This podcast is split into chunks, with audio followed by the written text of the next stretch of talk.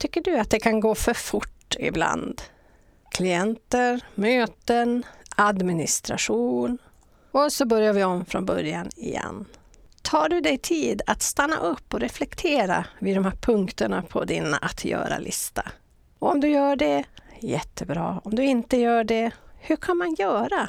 Ja, det pratar vi om i dagens avsnitt i KBT-podden. Jag heter Lena Olsson Lalor och hälsar dig hjärtligt välkommen till podden som vänder sig till dig som vill bli en bättre behandlare.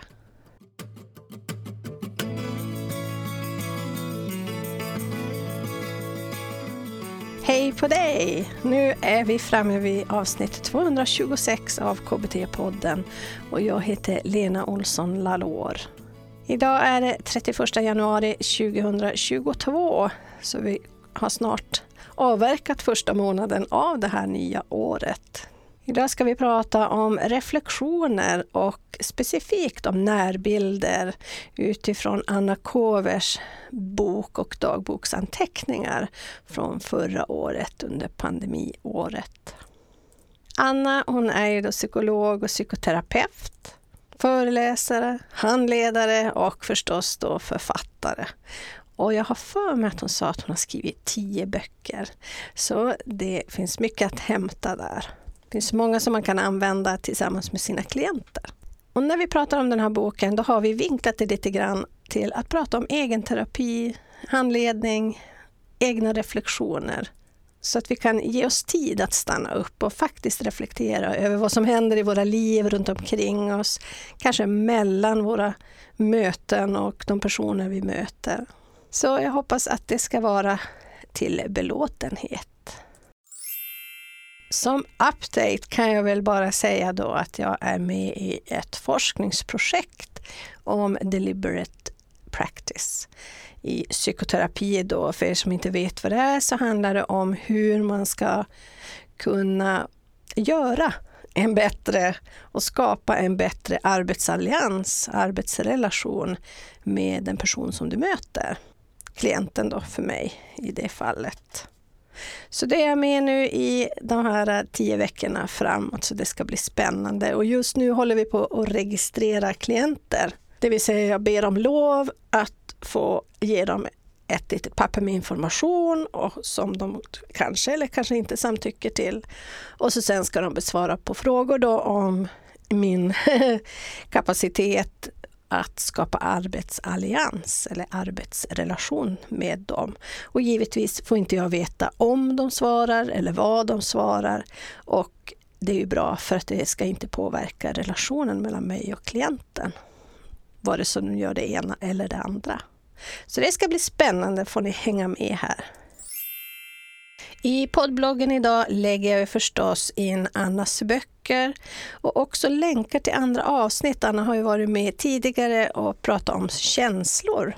Jag länkar också till existentiell beteendeterapi som vi tar upp lite kort här i avsnittet.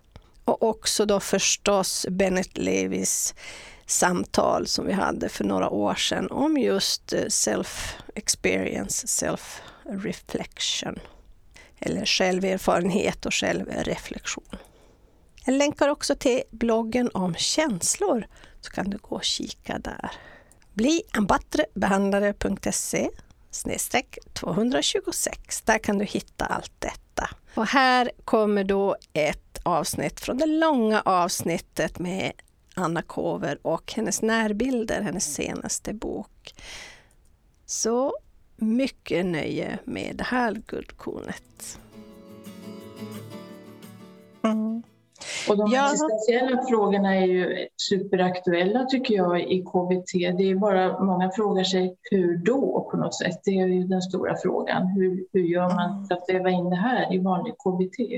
Ja, jag tänker utifrån det här att eh, skriva dagbok, för det är ju din bok då, Närbilder som mm. vi pratar om just nu. Och I de här existentiella frågorna så är den ju uppdelad i olika kapitel förstås. Men just dagboksanteckningarna tänker jag är en sån fin reflektion. Och nu är det ju din vardag, men jag tänker för oss som läser den också, att kunna få reflektera utifrån de ämnena.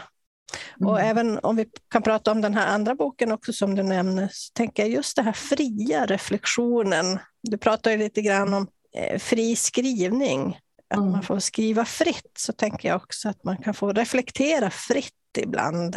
Mm. Och att vi, när vi läser både populärvetenskap och eh, som psykoterapeut eller behandlare så är det ju ganska styrt hur vi ska tänka ändå i vår behandling så att säga. Mm. Jag tänker utifrån vår egen utveckling. Och... Ja, alltså det här tycker jag är en väldigt intressant fråga. Hur kan vi få ihop helheten i det här med att vara kanske manualstyrd, att jobba utifrån vad evidensen säger om hur vi ska forma vår KBT och utifrån det formella och väldigt styrda arbetssättet och kombinera det med de här existentiella frågorna som ju aldrig kan bli besvarade. Det finns ju inga rätta svar på det här. Mm. Hur, hur går det att föra in det här på något vettigt vis i KBT och är det överhuvudtaget relevant? Tror jag många frågar sig som jobbar med KBT. Mm. En del tänker nog att nej, de har en annan arena i religionen eller i kyrkan eller vad du vill. Va? Jag ser det ju inte som så. Jag ser det ju som att, att de här frågorna måste in ganska tidigt i en behandling när vi ska ta emot patientens berättelse och konceptualisera. Mm. Eh, försöka förstå patienten.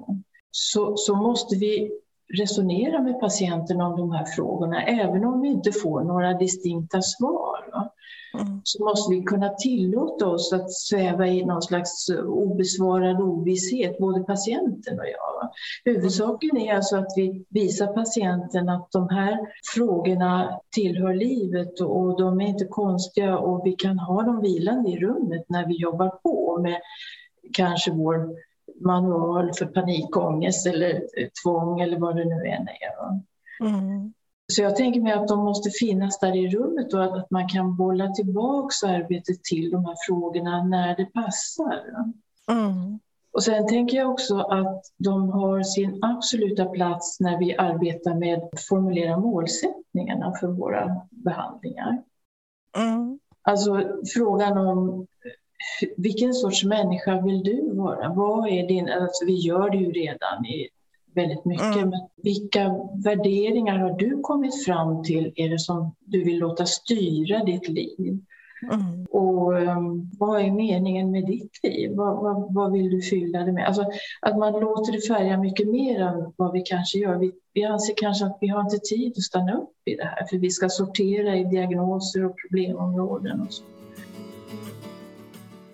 Ja, det var ett litet guldkorn från det långa avsnittet om närbilder med Anna Kover. Och avsnittet heter ju då Framtiden är under konstruktion. Då får ni lyssna in vad det kan tänkas betyda. Så om du är nyfiken på de långa avsnitten så är du givetvis välkommen att köpa en prenumeration på bliambattrebehandlare.se 226.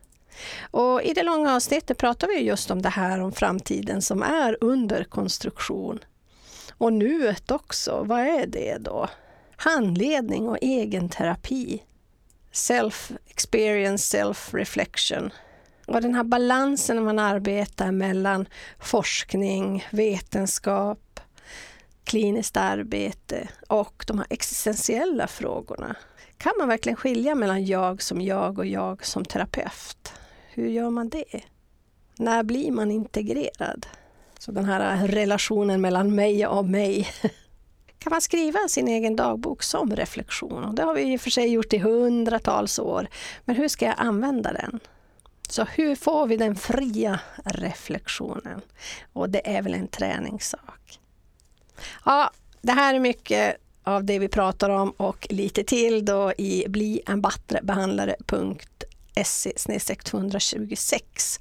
Det avsnittet kan du gå in och köpa en prenumeration på.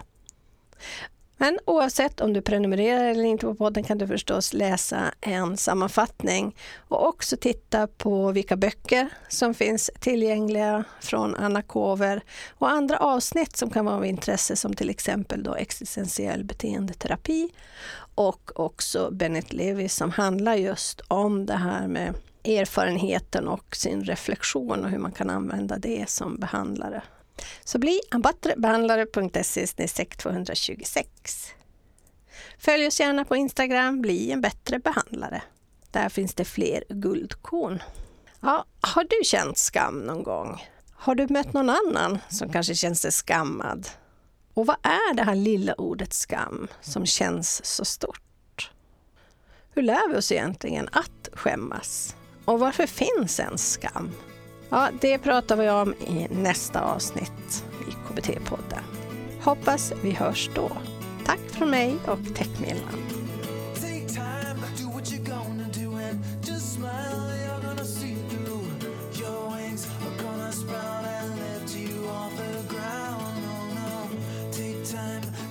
you're